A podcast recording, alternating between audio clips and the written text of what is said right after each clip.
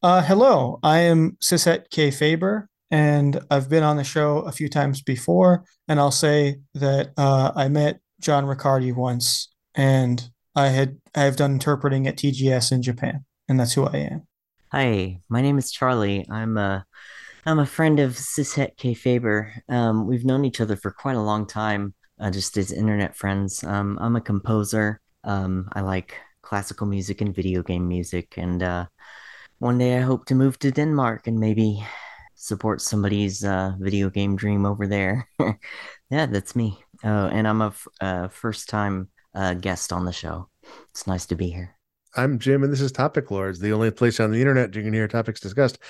So, is Denmark the place you could go to support people's video game dreams? Well, I mean, it's it seems just like a good place to to be in general, Right. and uh, uh, I I would like to join a video game developer and Oh, um, sure. yeah, and have them have them give me guidance so I can bring their world building to life Yeah. uh, uh, through the soundtrack. Yeah. Yeah. Uh, CisHetKayfaber, would you like to? Well, you already introduced yourself. What, do you have anything to plug? Oh man, I, I will plug um, getting out of the idle game addiction. That uh, when you're deep in it, it seems like it's the only thing, and then when you're out of it, you're like you can't remember what you were doing before. Uh, And so it's it's a hard thing to do, but I would recommend it to find uh, a center in your life. Yes. You're talking about idle games like like clicker games that go on when you walk away. Yeah, but the the creepy thing about this is that because they go on even when you aren't playing them, have I really quit them? Hmm. yeah. Anytime you could come back, and they will. You'll be as fur, you'll be further than ever. My experience with idle games is that they're a fantastic way to stop using Twitter.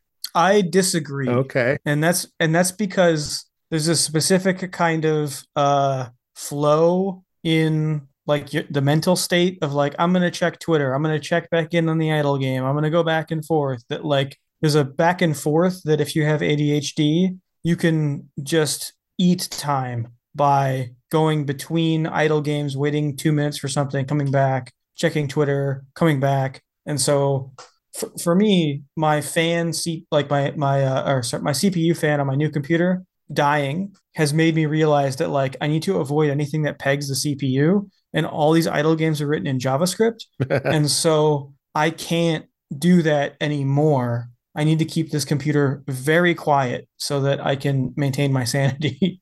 Are idle games really that much of a draw on like CPU power? I I figured it wouldn't. It it's just making the number go up. But then again, I I don't know that much about what's going on. So I, I'm not sure. Like idle game developers tend not to be traditional video game developers, but I think it's really common for video games to just draw the screen as often as it can. Like that, that that's just how video games tend to work by default. right. And, Uh, and so it'll just it'll Right. just use as much CPU as you let it. Right, and idle games are an extension of that, but because they're not video game developers, they don't understand that you only need to update the screen like every uh like like 30 times a second or 60 times a second. They will just literally every small amount of time that has passed, they will update themselves, and that means that they have to run all of their insane calculations on every frame, but they're not frame limited. So you're running this stuff at like 240 frames per second always. What? Yeah. It's a sweeping generalization against those types of developers. Did you ever run the prime number shitting bear? I've, I have, yes, I have seen the prime number shitting bear. Yes. I set that web page as my like I, th- there was a concept in Windows I think it was called live background where you could set a web page as your background and I set that web page as my background and the algorithm they used to get the next prime number not very efficient. Well, no, It was really causing my computer to chug whenever this bear needed to shit a new prime number. it, it would like the the pause and the pauses would get longer and longer. I ended up going in there and doing some optimization myself because you know the bear's constipated. hit view source and it's right there. I don't Yeah. I don't understand what's going on. How do you optimize counting up towards prime numbers? How do you tell the computer, okay, f find the next prime number faster? Like, Well, it depends.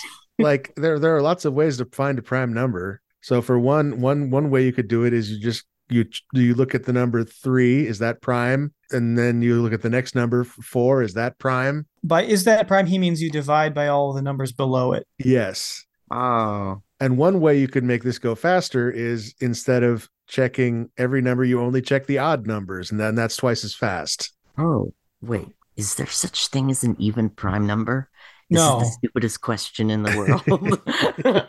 No, it's a good question. Like that's a great when you don't think about these kinds of things, like that's exactly and then you mentioned like don't slander these idle game developers like that so much. And like I'm not trying to slander these developers, it's just they're working in a very different kind of framework than usually work in with game development where you're putting a frame on the screen yeah. and most of idle game development is more like web page development where you have uh, interface elements and you have things running in the background. And because they're working on specific systems they don't understand the idea that they don't need to update so often.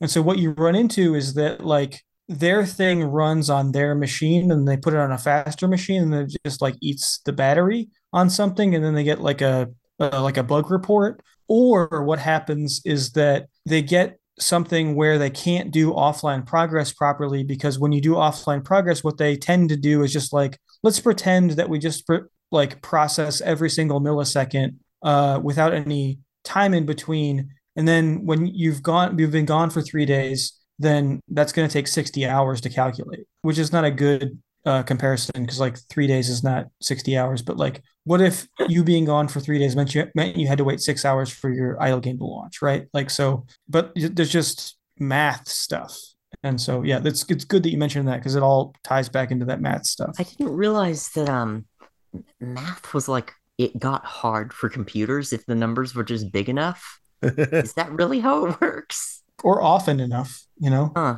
Wow. Well, I learned something. Oh, I think uh I forgot to plug. oh, oh, I I was supposed to ask you to do that. I forgot to plug. All right, I would like to plug um meditation practice. Um I started it a little bit before uh COVID started just coincidentally. And uh, I've been doing it nearly every day since, and it does weird stuff to your brain. It makes you less reactive and it separates your train of thought from itself. So, like, you know, you have a train, a little choo choo train of thought, it separates all the cars on the track. So you're not seeing this whole thing as one interconnected line. Um, you can take each of those cars and consider them separately. And the ways it has improved my life, I cannot tell you. And so, yeah, give meditation practice a shot. I use the Headspace app. Oh, there's an app for this. there are tons of apps, but um, I like Headspace because uh, the dude who uh, founded it or co-founded it, I'm not sure. His name is Andy, and he um he was a monk for like ten years, um, and then he came back and and started this company, uh, called Headspace, obviously, and uh, well, I have the best experience with them because he he's got like the authentic really formal type of practice. It's not just, you know, relaxation exercises and everything. It's quite formal. It's disciplined, which I like. Cool. Does this app does it have ads like while you're in the middle of meditating? Is it going to play it play No. an ad at you? Oh, oh gods no. no, there are no ads at all. Um, from what I remember. I've never encountered an ad in the Headspace app. Wow. Um, and uh, if you know somebody who has it already, um, they can uh, shoot you a 30 day guest pass where uh, you can try out the entire catalog, I think. Um, it's a massive library of uh, guided meditations. Great. No ads. Yeah. Cool. Yeah. Give it a shot. Are we ready to start on some topics? yes always thirsty for topics All right. Uh, Cishet K Faber, your topic is umbrellas, siphons, and other physical things that seem like hacky bullshit but actually work. So I want to call out that this topic did come up in the Discord discussion, and I was actually working on this topic separately in my brain, but didn't say anything to anybody, and so therefore I want credit. And um, Okay. but what I mean is like there's a bunch of physical things in our world, and I thought about a couple more today as I was on a walk with my son. That like the siphon is pretty much the best example where it doesn't seem like it should work. So like, do both of you know what siphons do? Yeah, it's it's like when you're trying to like steal gas and you put your mouth on the tube and you have to spit out the gas or else you'll get neurological damage. That's what I know about siphons. I, I believe the the the gimmick here is that the water flows or the liquid flows up the tube due to differences in air pressure. Right. So because we live in a pressurized atmosphere, but it's not it's not like just a rule for our atmosphere, it's a general physics rule, but because we live where we do, how we do, that it works the way that it does for us, which is that like because a low pressure system is created when you suck on the tube, it creates a chain of that low pressure system such that it is forced to do nothing but suck the liquid up and then out in order to Oh, try to relieve the low pressure system. Oh, And so when it when it runs out of liquid or there's a elevation change or there's a change in any number of factors, it will break. Like it's pretty reliable to the fact that we we've used it. We we use it a lot. Yeah, I'm constantly stealing gas.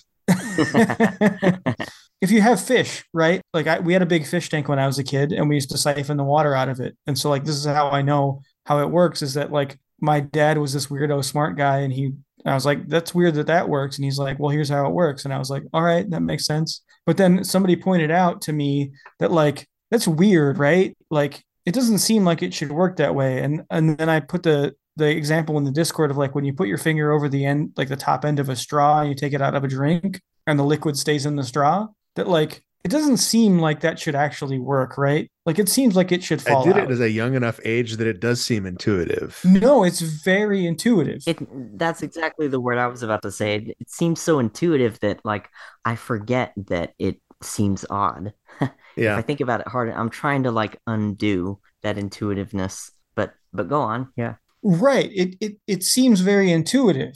And then this is why the umbrella example is really good because umbrellas s- they make sense, right? You hold a thing over your head, you have Yeah. your own portable shelter. I should hope so. Like it works. It's it's good tech. But if you think about like the raindrops are always falling, right? And you are moving forward. Yeah. So why is it that you do not get wet with the drops that were under the umbrella at the time that you moved under that portion of space where that raindrop was falling? Why do they work at all?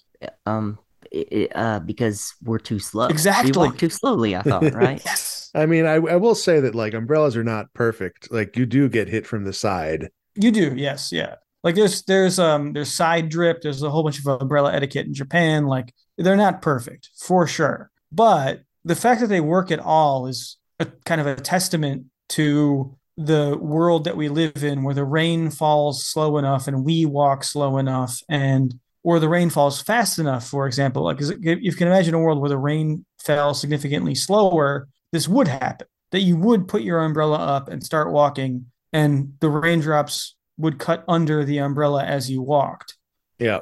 right so like my thing is like there's a there's a certain number of things in our lives like siphons or umbrellas or you know straws you're you're trapping soda in that they seem very intuitive but when you start to think about the physics of it, uh, bicycles are the same way yeah, man. Bicycles. How how does that work? Like, it, yeah, I've I've had it explained to me. Like, I know how to ride a bike, but it's like magic. You take two gyroscopes and you attach them together in a line. But like, what's the deal with gyroscopes? Like when I spin it and I hold it in my hand, it's like it's moving by itself. Like, what is Yeah, this? it's weird. Gyroscopes are weird. Because it, it's just moving around. It's it's it's not going anywhere. It's just rotating around one spot. So why does it feel like it wants to go places that are different? And I'm like having to grip it in my hand to prevent it from like jumping off somewhere. It's so strange. So wait, you say bicycles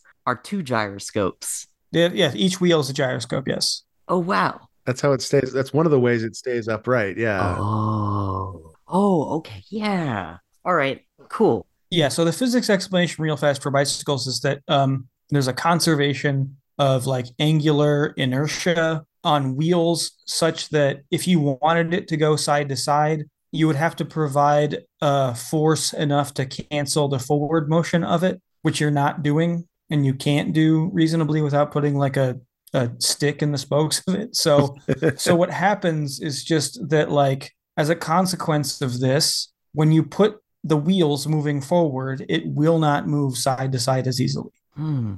Well, okay. tell me if I'm a moron. I always assumed, maybe I'm just explaining the same thing, but in stupider words. I thought that when you ride a bicycle, you're just going forward um, too fast for uh, falling over to happen. Um, That's not. I don't. I don't think that's a bad way to think about it. Like it seems overly simplified because when you say, "Oh no, those are two gyroscopes," it makes a lot more sense.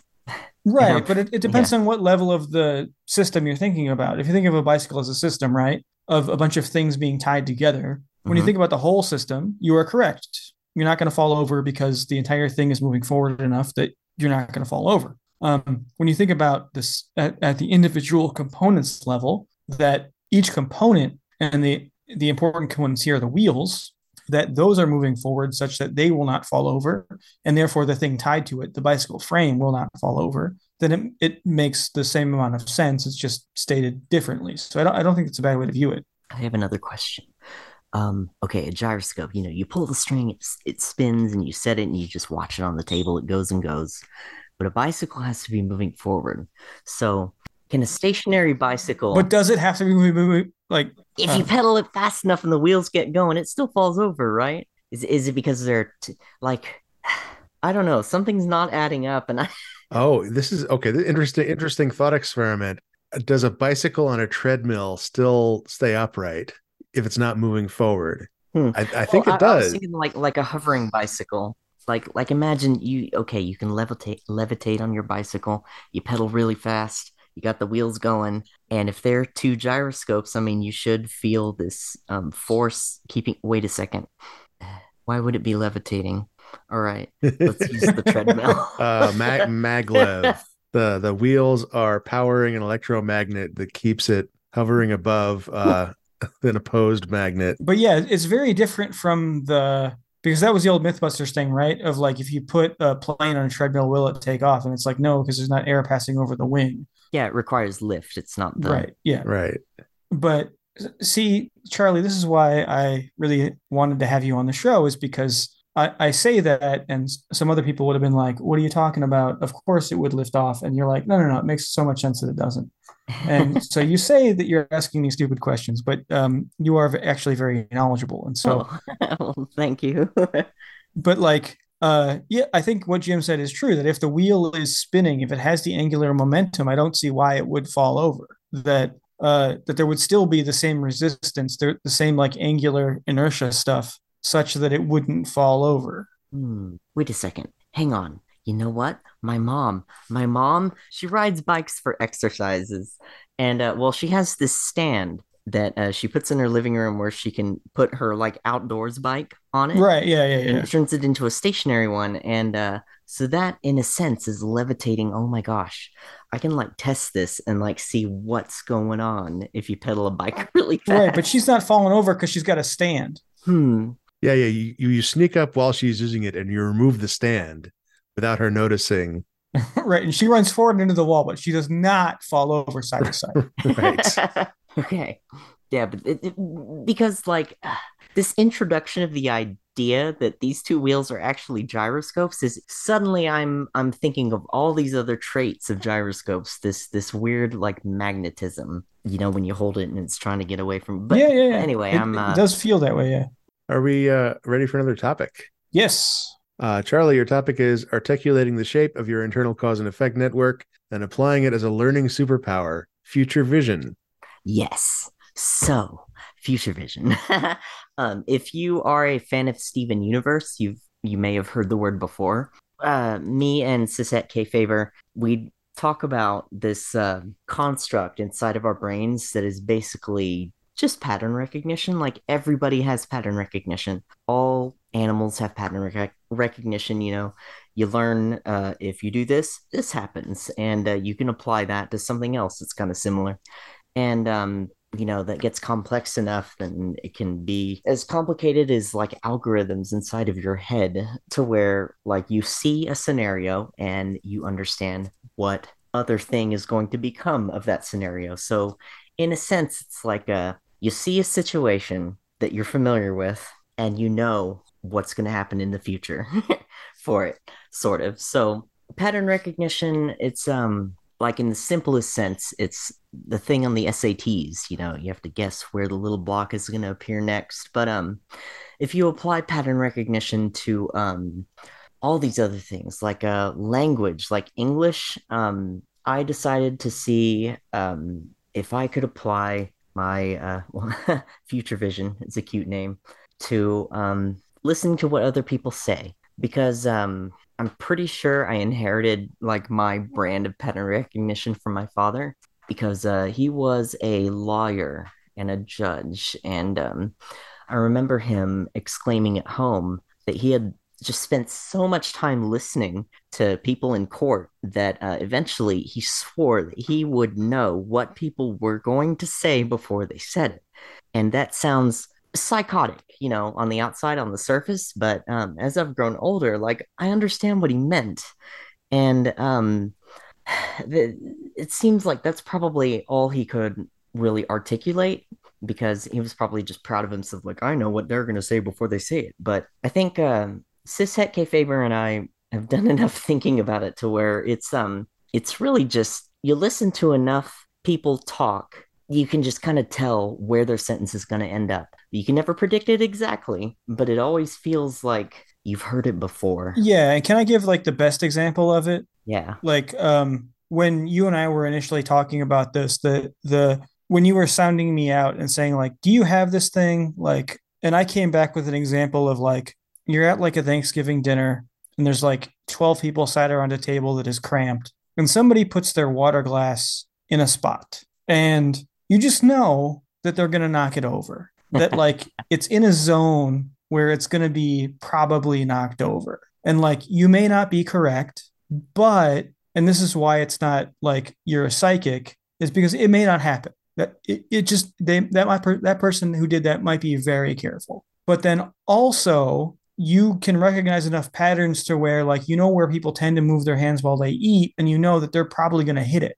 And then this comes back again with a lot of stuff that that people do day to day. Like if you think about like catching a baseball like is the person who's in the field catching the baseball are they tracking the baseball every single second and doing trigonometry and physics to calculate where it's going to come down? No. They're using their pattern recognition right? So like it, they're they're predicting where it's going to be. When you look at like the 3.65 second uh, solve on a Rubik's cube from a nine year old, and it doesn't look like he's looking at the cube at all, like you think about like, is he just predicting then because he's his visual system is not responding fast enough to be able to process that information and you know that from the way that humans work and you think about like hitting fastballs in baseball and you really come to the conclusion that a lot of our intelligence as humans comes from this kind of forward looking pattern recognition. And so, like, the way that we describe that to each other is different from per- person to person. And there's like stuff like women's intuition or other kinds of things. But like, like this is something that that uh, Charlie and I have gone back and forth about for a long time. But yeah, and I was wondering, Jim, like, do you have a sense of this as well? Yeah, yeah. If if this is relatable at all, um, does it feel like like a, a dimension in your mind? Like, does it feel like a shape? Like, can you picture like the steps you would take? Um, do they create a shape like like my cause and effect network inside of my mind is shaped like a fractal? Huh. um, so uh, I mean, I mean that you know it's this huge spidering decision tree. And um, Sisette, what what did you say yours is like? Was it like a movie reel? Yeah, I mean, I just see like scenes from the future, kind of that, like, yeah, it, it's dumb and it's very much like a. It's not dumb. I mean, it's it's like Law and Order or something, where it's just like, I I see the thing in the future that happens if you do this thing in the present. That just like, and it doesn't mean I'm right. And I will say that I've been very wrong in the past but then also I've been right enough to where that like especially when you deal with kids that like when you're a parent and you're like if you step on that that way you're gonna fall you're gonna do this thing and then they fall and you're like I told you you're gonna fall and uh and so th- there's some of that too yeah this this is related to, relatable to me in that I think this is kind of what brains are for yeah like this is the entire purpose of a brain is to predict the future using information you have so that you can be a more effective organism Yep. But well, first of all, I don't I don't. As far as I can tell, I can't visualize it all, so I don't have like a shape in my head Wait, for you it. have aphantasia? Uh, I believe so. Yeah. Whoa. I just was watching a video about that today, so it's fresh in my mind. Oh I, yeah. and I was just wishing like I had somebody to talk to about it. oh, are you also are you a a aphantasic?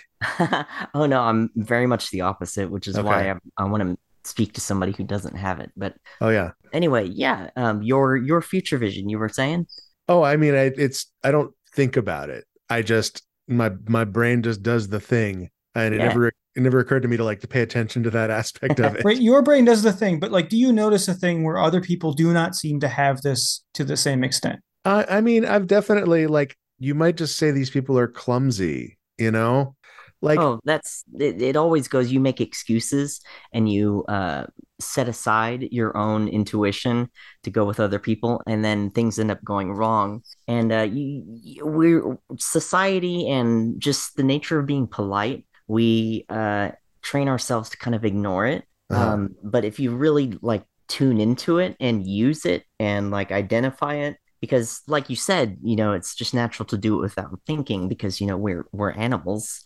It's a survival mechanism. But um, think about it. Like it's so interesting that you have this magic algorithm inside of your head. it's a superpower. It's it's very much like the the uh, telepathy we're doing right now with the air molecules around us. mashing sound pressure at you. Yeah. Well, cer- certainly some people are better at living than others, but I, I think in a lot of cases it's just people have different strengths. Like for example, my wife will leave things on the edge of the counter Yes. and I will never do that, but she doesn't knock them over herself. I do because I'm the one who's like liable to knock things off the edge of the counter. And so I never leave things on the edge of the counter.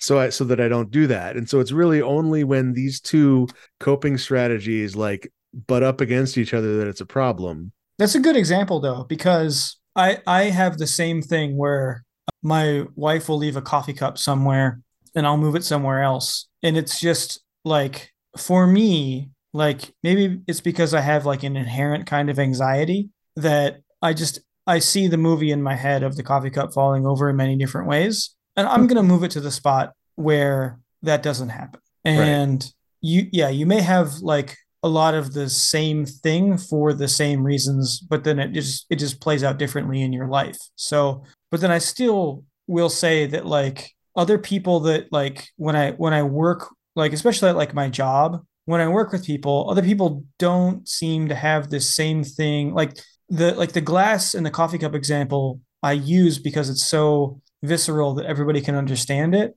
But do you also have this then for more abstract topics or, or like things that you're doing in your work where you're like if you go this direction with the code then this will happen or I know that I have been valued in my job because I have this kind of sense of like oh if we do this then it will turn out this way if we do it this way then it will turn out likely uh, Yeah, in yeah. a worse way like Like programming or designing defensively Ex- is, yes, abs- yes, is yes, absolutely exact- a yes. thing. Yeah.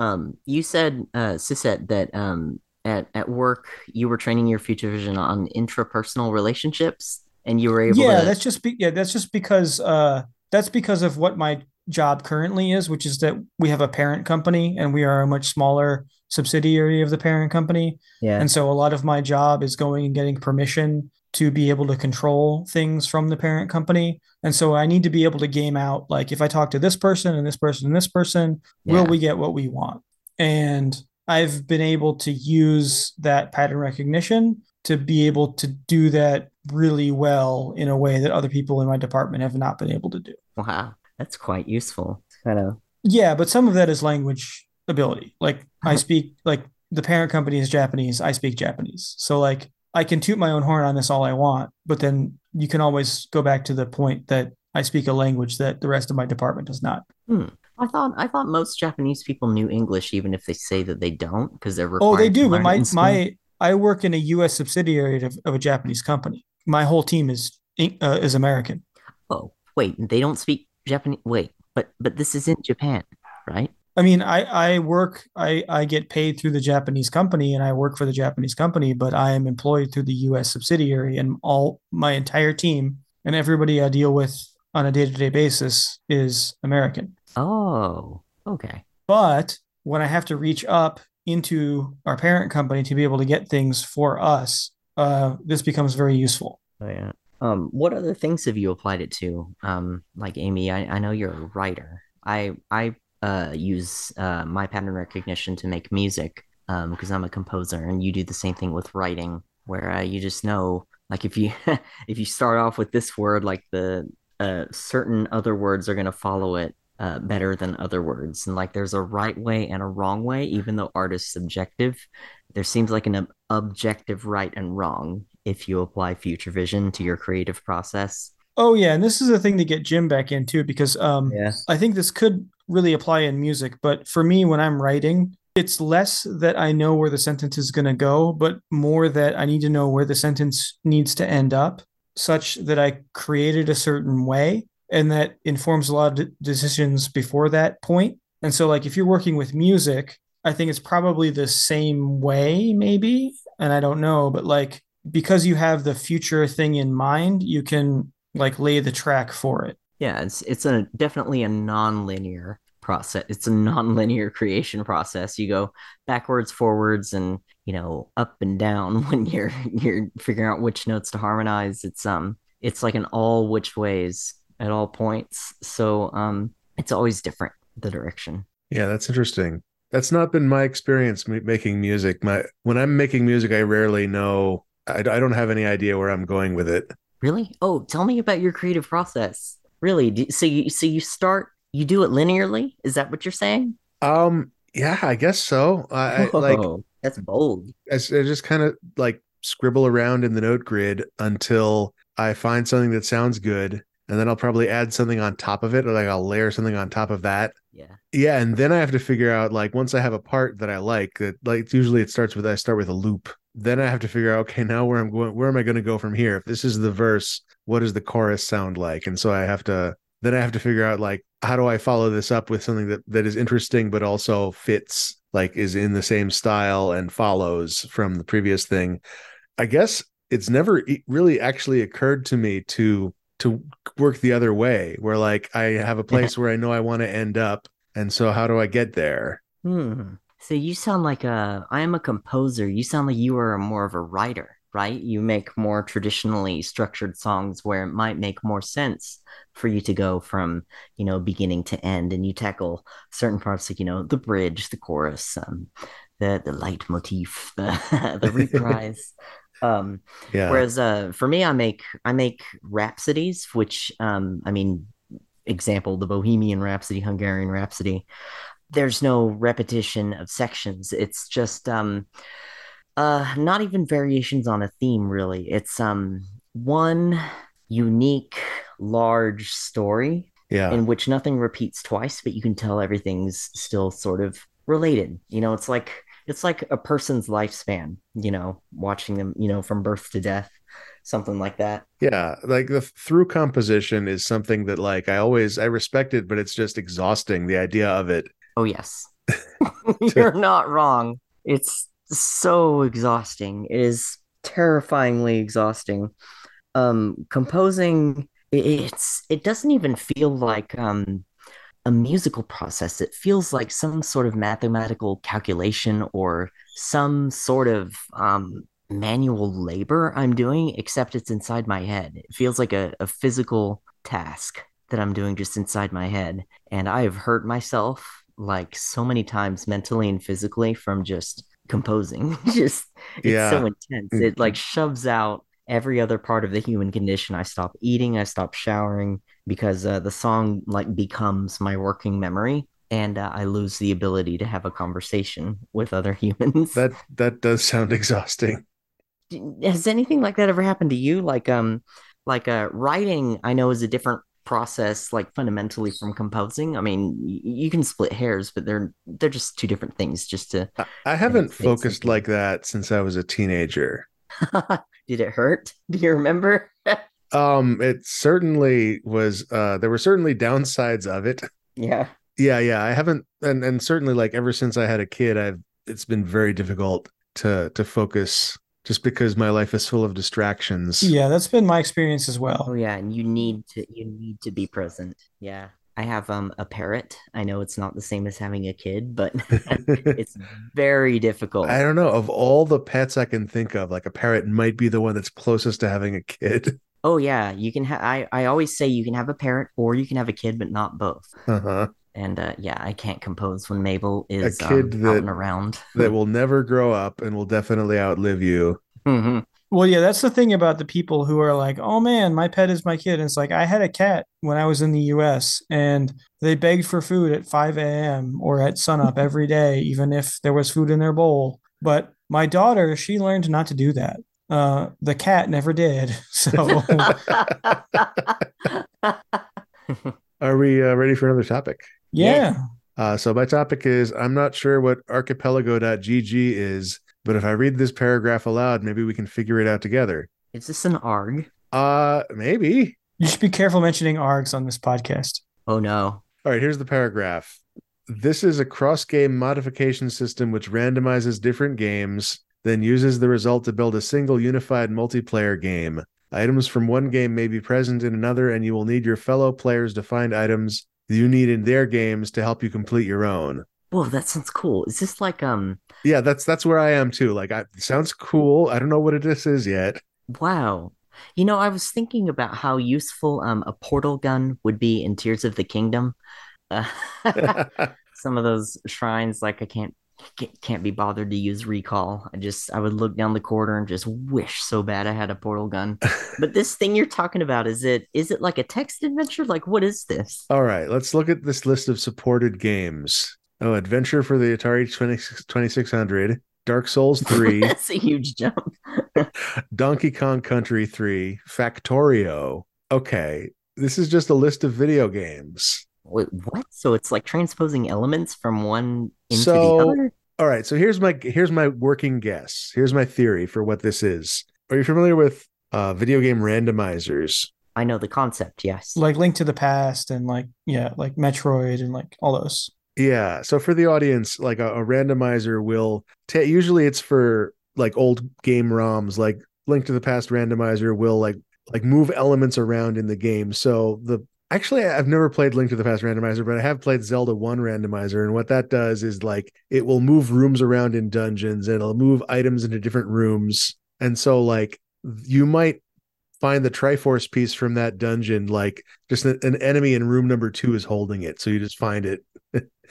uh, but also like your sword isn't in the starting cave. The sword is somewhere somewhere else on the map, and you have to find it before you can even kill anything.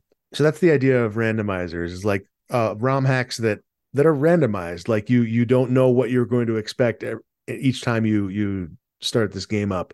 And I've also seen uh, a similar concept where it takes two video games and kind of links them together in like I saw this done with uh, I think it was Link to the Past and Super Metroid where they Yeah. they randomize both, but that also means taking items from one game and putting them in the other. Um, but they don't go as far as like letting you use the the sword or the hook shot in Metroid. But what you do is you find the hook shot in Metroid, and then the person playing Link to the Past can use it. And so you're, the games are interacting with each other in that way. Like you're feeding, but you're helping out your friend while they play their game. And so my theory is that you set up like like you have a group of like 10 friends and you each pick a game and uh it randomizes all the items from all these games into the all the other games or some of them. The Metroid and Link to the Past example, I think, is very useful because in that case, it's not multiplayer. Like you're expected to go back and forth between the games as a single player. But in this case, it's meant to be multiplayer. So uh, does that mean that if you've never played Dark Souls 3, that in order to advance in Factorio, you're going to have to load up Dark Souls 3 and get real good? so yeah i'm, I'm skimming the FAQ here I, this is inherently a multiplayer idea and I, I presume like this is a way that, that people will pick the game that they're comfortable with just because people don't usually use randomizers the first time they play the game Right. So in that case, you you set your games that you are playing, and then do you get some kind of request? Like because you're supposed to be helping other people, right? So like do you know what they want you to get? But then also it's randomized, right? So like you don't know where to get it. So like if somebody tells you to go get the Master Sword inside Dark Souls 3, do you know where that is? Like it definitely like I understand why you had so much trouble understanding this paragraph because there are so many bad ways that it could be implemented and there are so few good ways that it's Yeah. impossible to know like how it actually works. the FAQ does not address how uh you you inform pe- somebody that well you can obviously you can just tell them i want the sword but there's no there there doesn't seem to be a way that's exposed in this FAQ that uh indicates like how people know where in their game or like even whose game has it has the sword. So like my my guess would be that this experience would be like everybody is stumbling through their randomized game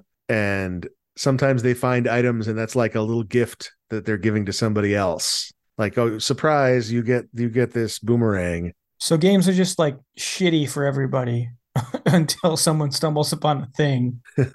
yeah i think that's the idea Is this like simultaneous multiplayer, or can people just play and then stop? Is is it just like this disjointed like community of people all playing these different games, helping each other out? i I kind of love the idea that it would be asynchronous but Asynchronous. That's the here's a here's a question in the FAQ what happens if a person has to leave early uh, and the answer is they can use archipelago's release system when a player releases their game all the items in that game which belong to other players are sent out automatically Okay. All right. So then we've we've we have found the conceit yes i think so that that when you join, people are playing different games. The items are randomized among the games. People play together, and then when somebody leaves, those items are returned to those games. Maybe randomized, maybe not, but that this is fundamentally like a synchronous kind of experience. So, like, okay, this makes a lot more sense to me now. Yeah, yeah. It's, it's a neat idea. It's weird, but like the funny thing about it is that it's even weirder. Like I remember, do you remember the era of like couch co-op games of like Monaco and like just there's a bunch of those Xbox 360 like live games that were meant to be like, oh, you've got three people on a couch or four people on a couch, and it's like I don't, I barely have a couch. I live alone. Like I don't like I ha- I have friends, but they're not here. I yeah, I, I remember that era. Like I so I'm I'm convinced that like that genre of indie game came about because people would do like when you're when you're figuring out what kind of game you're going to make next, you do a bunch of prototypes and then you pick the one that's the most fun uh, and you make that. Uh, and yeah, that's also why people made a bunch of twin stick shooters in like 2012 because twin stick shooters are like one of the easiest genres of it's the the fun appears earliest in the development cycle of all the genres. But i'm convinced this is this happened because like people made like a couch co-op game and they got a bunch of friends over and they had a blast playing this game because playing games on a single screen with your friend is friends are is fun. And hmm. so a bunch of these games happened and then it hit the market reality of like well nobody wants to actually do this Yeah, and this is the, this is similar to the, like the links discussion that happened in a previous episode of just like you can't rely on like the people in your life who are proximate to have those things. And then now Archipelago, like in some ways, based on the writing on the tin, it's like anybody can be playing any game and you're fine. But then no, from my perspective, it's like no, you all got to be playing different games, and you got to be playing the games that are supported. And so now this is even harder to put together than if you had just all played Monaco together or something. like, i mean i so I, i'm guessing that one of the major advantages this game has is that everybody can pick their favorite game from the list and so you don't have you don't have to agree on a game that's true. If yes, if every if everybody yeah has a game on the list they like, yes, that's true. Yeah. there's a good variety But then how long is this going to take? Like, yeah that's a great question i don't know how it, the FAQ does not say like how long a session length is A question just came to me. Even if this is multiplayer, like simultaneous multiplayer, these are all single single player experiences. Where's the interaction? Because everybody's doing something completely different on every screen, so you can't really hold a conversation about your communal gameplay because there is none.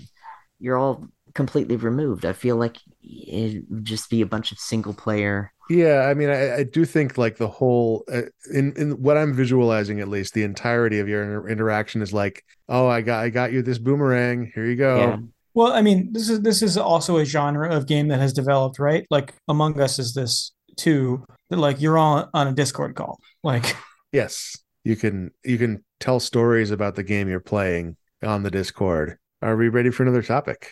Yes, sir. yes. Uh, so for this topic, we're going to be reading a poem. We ha- actually we haven't decided the poem yet. Uh, we have here a copy pasta from this page, and then there's a link. Um, so I'm actually I'm just going to let this let you decide. Pick one of these paragraphs. Yeah, I've decided one. Okay, great. So I'm gonna read it. All right. I'm I'm doing the oration. Uh today when I walked into my economics class, I saw something I dread every time I close my eyes. Someone had brought their new gaming laptop to class. The forklift he used to bring it was still running idle at the back. I started sweating as I sat down and gazed over at the 700 pound beast that was his laptop. He had already reinforced his desk with steel support beams and was in the process of finding an outlet for a power cable thicker than a human thigh. I start shaking. I keep telling myself I'm going to be all right and that there's nothing to worry about. He somehow finds a fucking outlet. Tears are running down my cheeks as, as, as I send my last text to my family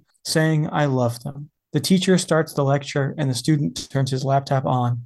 The colored lights on his RGB backlit keyboard flare to life like a nuclear flash, and a deep humming fills my ears and shakes my very soul. The entire city power grid goes dark. The classroom begins to shake as the massive fans begin to spin. In mere seconds, my world has gone from vibrant life to a dark, earth shattering void where my body is getting torn apart by the 150 mile per hour gale force winds and 500 decibel groan of the cooling fans. As my body finally surrenders, I weep as my soul and my city go under. I hate gaming laptops. So this answers a question that I always had, which is that those fancy ass like Alienware laptops with the weird like shapes, the, the weird like molding and the colored keyboards, who are those for? Because like when I'm using a computer, I'm not paying attention to the shape of the monitor or the color of the keyboard. Like I'm I'm looking at the screen and that's where my focus is.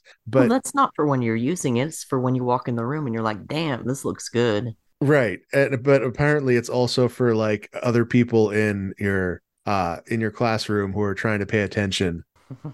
Yeah, I mean, I am recording this on an Asus ROG Zephyrus, which is a tiny computer on top of a much larger Lenovo Legion that I have, which is a gaming laptop, but is a prop a proper kind of business gaming laptop, uh, which does not have most of that shit, but is mostly that same thing. And it's I think it's mostly just marketing that like they feel like they're not going to be able to sell the computer without the bullshit stuff. And so they put all this bullshit stuff on the computer. Do you remember rhythm games?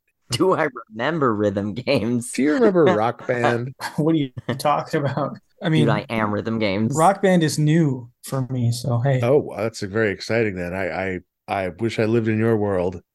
This was a thing like in in in Rock Band where they put a bunch of effort into like the animation happening behind the gameplay, but when you're playing the game, you don't see any of that. You just see yeah, the you you don't. see the notes coming at You you. literally cannot see it. Uh, but they couldn't they can't sell a game that's just the notes because there's no fancy artwork in the screenshots. Well, and they did that, and those games sold for twenty dollars on budget at Target because I remember that because those games were Frequency and Amplitude, and then that developer went on to make Rock Band. Yeah, those are great games. I like I like frequency and amplitude a lot. Yeah, so there's something to that that like um they realized that like oh our audio tech is one thing and our programming tech is one thing and our game design is one thing, but then like people just kind of want to see polygonal dudes with long hair headbanging Yeah, background. But there's also like, especially at the time, rock and roll sells better than techno. Like to, just to to the mass market audience. Like I think more people want,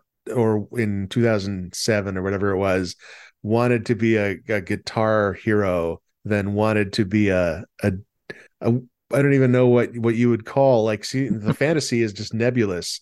What kind of person makes the music in frequency? It's because like the, like is it a DJ? Because DJ Hero didn't do that well. It turns out nobody wants that fantasy. Right, like, but like DJ Hero was also real songs. That was like those were real hip hop songs, and then like um frequency and amplitude, like there were no doubt songs in those. Like, and That's like true. that was my yeah. that that was my introduction to Freezepop. Like most of those songs were real. Like the the No Doubt song was, I'm sure it was a remix as opposed to like that what like a like a techno style remix. If, if not, if only because like just by necessity, those songs were made out of of clips and samples. So I think I, I think no. So I think that the reason that they were able to go on to do Guitar Hero and um, what they did is because of their early tech, and I think their early tech limited the the songs that they were able to do, Yeah. which is which is why you had like Freezepop songs in that game is because they were able to get the individual tracks. Because the thing that I remember about frequency and amplitude is because they were like weirdly modern music that like it was licensed and it was um but it wasn't like banger. This is me backfilling my point but it seems like they sought songs for which they could get separated audio tracks already to be able to use their tech. And then they later because they had the backing of a publisher were able to get more popular songs remixed such that they were able to get separated tracks from more popular. And then some of the, like not all the songs in Guitar Hero and Rock Band are like fully their original versions, right? There are some remixes in there. Yeah, yeah. Um, The um the, the Guitar Hero and Guitar Hero 2, and I think even some, if not all songs in Rock Band, like most, I, I can't remember, but in the first two games at the, the very least, like they they paid like session musicians to re-record the songs as closely as possible I remember. because that was cheaper than licensing licensing the actual master recordings. which is also why Beatles Rock Band was like weirdly not like the the most painful part of Beatles Rock Band was the licensing. And then after that, because they'd already had done the stereo remasters and the 5.1 remasters, they already had separated tracks. So from a technical standpoint, Beatles Rock Band was maybe the easiest thing that they had ever done after they had done like 15 years of everything else. So that that's my take on it, and I might be completely wrong, but like I, I think that's what happened. Goodness, I've been uh completely upside down over here because when I heard topic is rhythm games, I'm thinking, uh, oh, Beatmania, pop'n, a DDR, Stepmania. Oh, I mean, well, yeah. 2DX, you know, jubeat. That's why I said Guitar Hero is new for me, is because like for me, rhythm games are like Vib Ribbon and Parappa and Yeah. Bemani and like like rhythm rhythm like i i refer to stuff like guitar hero and rock band i call those music games because it's it's not based on rhythm you are playing the melody and the instruments and stuff That's an interesting distinction. Distinction, yeah. But but my my point also applies to like Dance Dance Revolution, for example. They also have like a music video happening in the background of the gameplay, and yeah, you don't look at that while you're playing. no the video the videos are pretty good for the hatsune miku games those are pretty good Th- that they're Hatsune Miku games. oh yeah um they're called I mean, she's Project from a game. Like Oh, I didn't know this. Yeah, um, they are. I think they're they're a little bit cumbersome to play, um, since you're mashing like the PlayStation button, you know, X, circle, square, triangle, like in quick succession, and you're just button mashing, and that's not really that's not really a stimulating rhythm game experience for me. So uh, I I prefer to enjoy the games just observing the music videos and saying, "Oh, they did a good job," and then and then I play something else. But yeah, she has tons of games. Hatsune Miku has so many games, and uh, Cameo's and other uh, rhythm games as well. I think. Uh, yeah. Yeah, Yep. terrifying. are we uh, are we ready for another topic? sure. Uh, Charlie, our topic is why is a skill less valued the more we love it? Shouldn't it be the opposite? Is this arguable? Yeah. I realized. Well, okay, we live in a society, and like And that's the problem. we're training ourselves. Whoa. well, there are these things that we believe that like we probably shouldn't because it's a little bit harmful to our well-being in in my personal opinion. Like this when when I say things like this this is just, you know, within the confines of my personal philosophy. I'm not saying like this is objectively it is like it is. I'm just so um why should my skill as a composer I've been doing this for what what how old how old am I? Uh You're 20 66. 20 24 years or something. I don't know. I've been I've been composing for what 20 something years.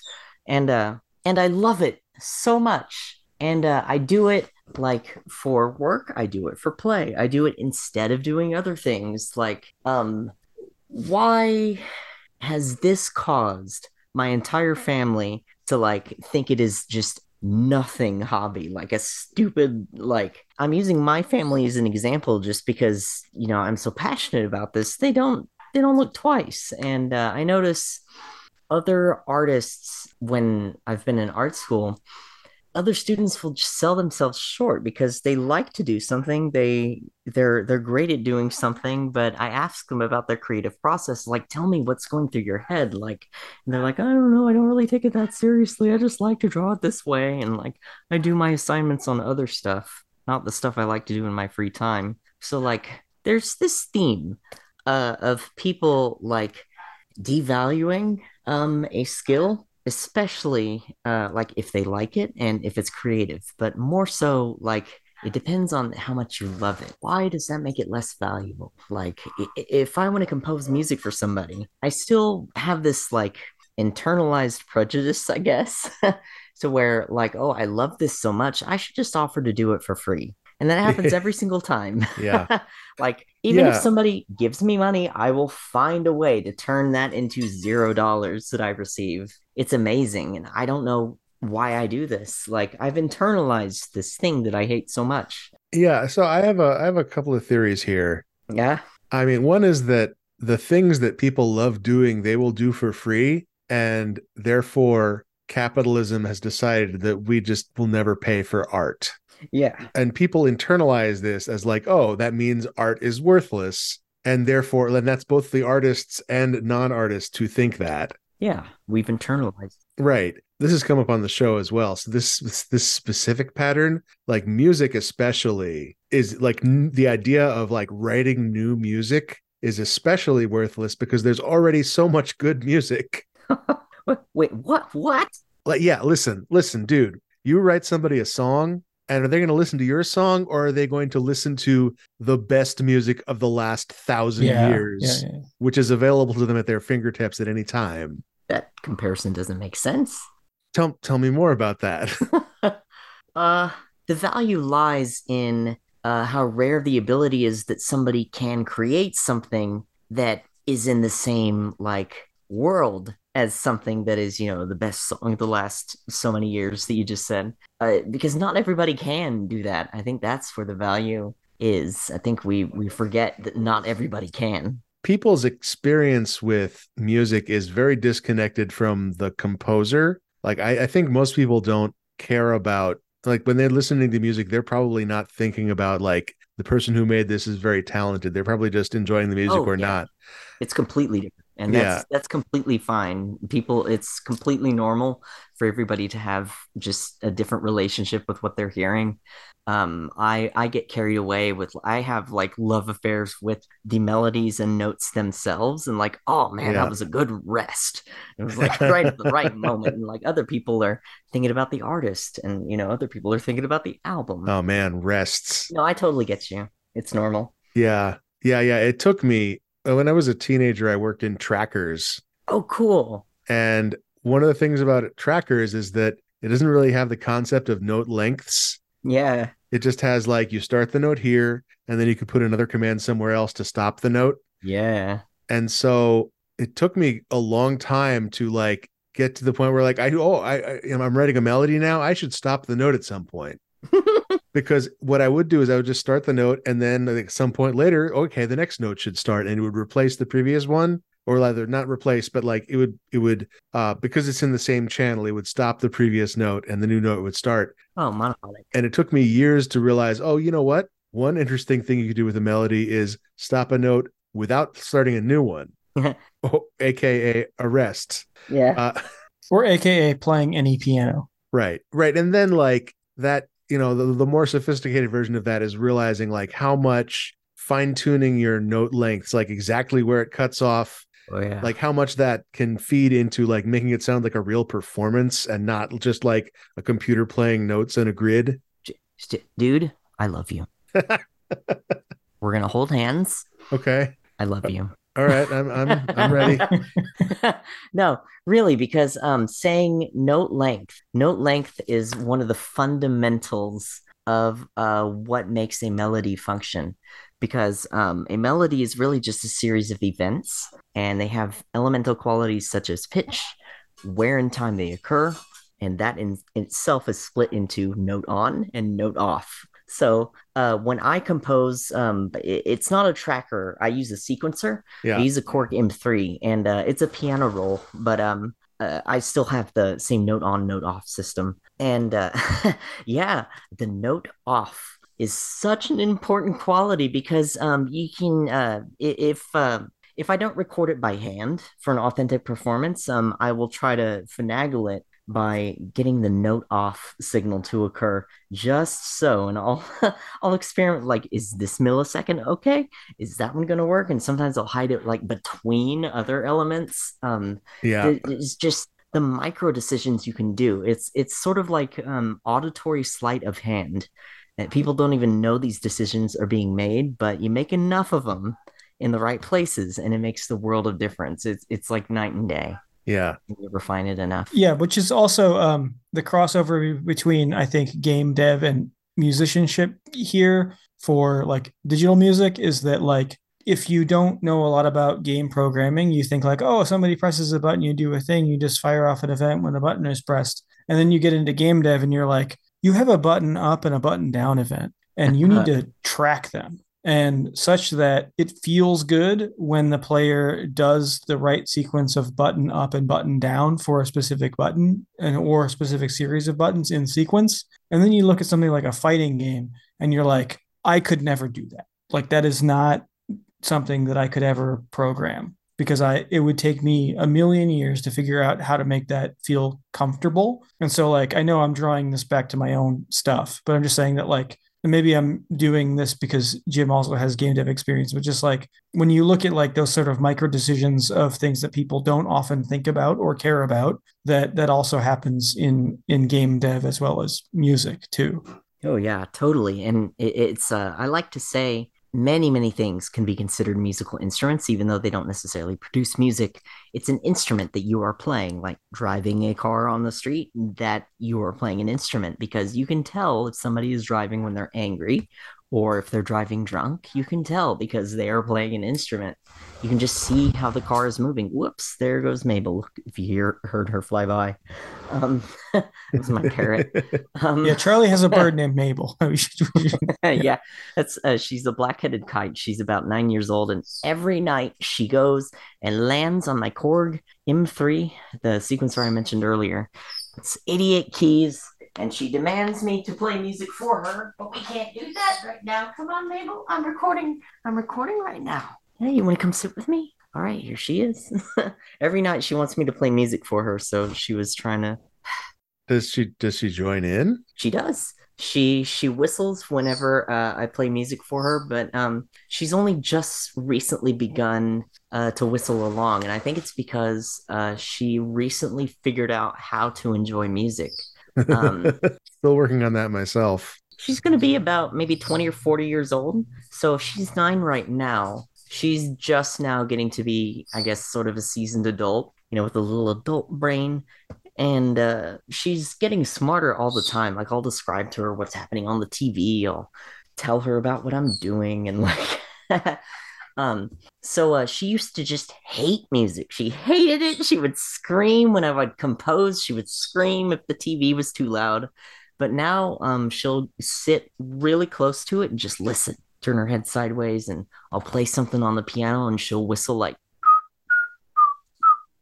just just this really um just this tepid delicate like couple of notes but it's most definitely singing it's adorable and uh if uh, if I join the Discord, um, maybe I can manage to capture a video for doing it. Oh, that would be that would be delightful. It's so cute. You would love it.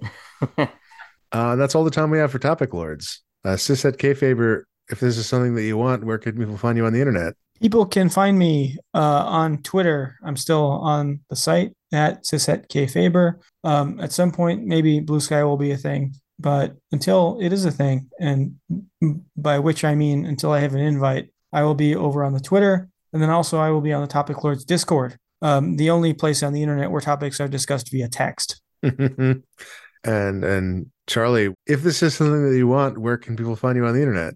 Oh, um, me? oh yeah, my name is Charlie. Um, I can be found at a uh, uh, on Twitter, Charlie a tempo, just like the musical term. It means at speed. Um, so Charlie a tempo on Twitter, and uh, you can listen to my composition studies, which are much cooler than that sounds.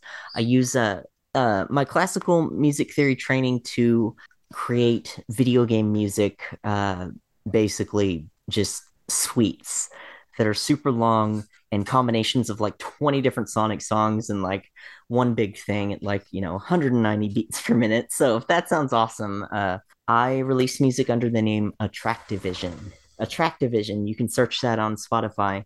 And uh, I also do commissions. If you hit me up on Twitter, the going rate is usually like two bucks per second of music produced for you, the finished music. I can oh, make oh, you a, a ringtone, or I can make you a melody. Or if you make a melody and give it to me, I can make variations on it or turn it into an entire song for you. Um, I'm also available to score a video game if you have one in development and you need you need some cool tunes. Hit me up. Great. All right. Thanks so much for being on. Thank you. See you later. Thank you for having me. I enjoyed it very much. Hi, this is Jim. This is the audio I append to every episode of Topic Lords. Congratulations to our newly anointed lords. This episode was edited by Esper Quinn, who can also edit your episode if you contact them on Twitter. If you'd like more people to hear the show, you can tell your friends about it, or rate and review us on whatever podcast service you use. You can add content to the topic bucket by emailing topicbucket at topiclords.com, and you can contribute to our Patreon at patreon.com slash topiclords. Patrons get episodes a week early, and you get access to the Topic Lords Discord, where you can discuss topics with all the lords that hang out in there. See you next episode.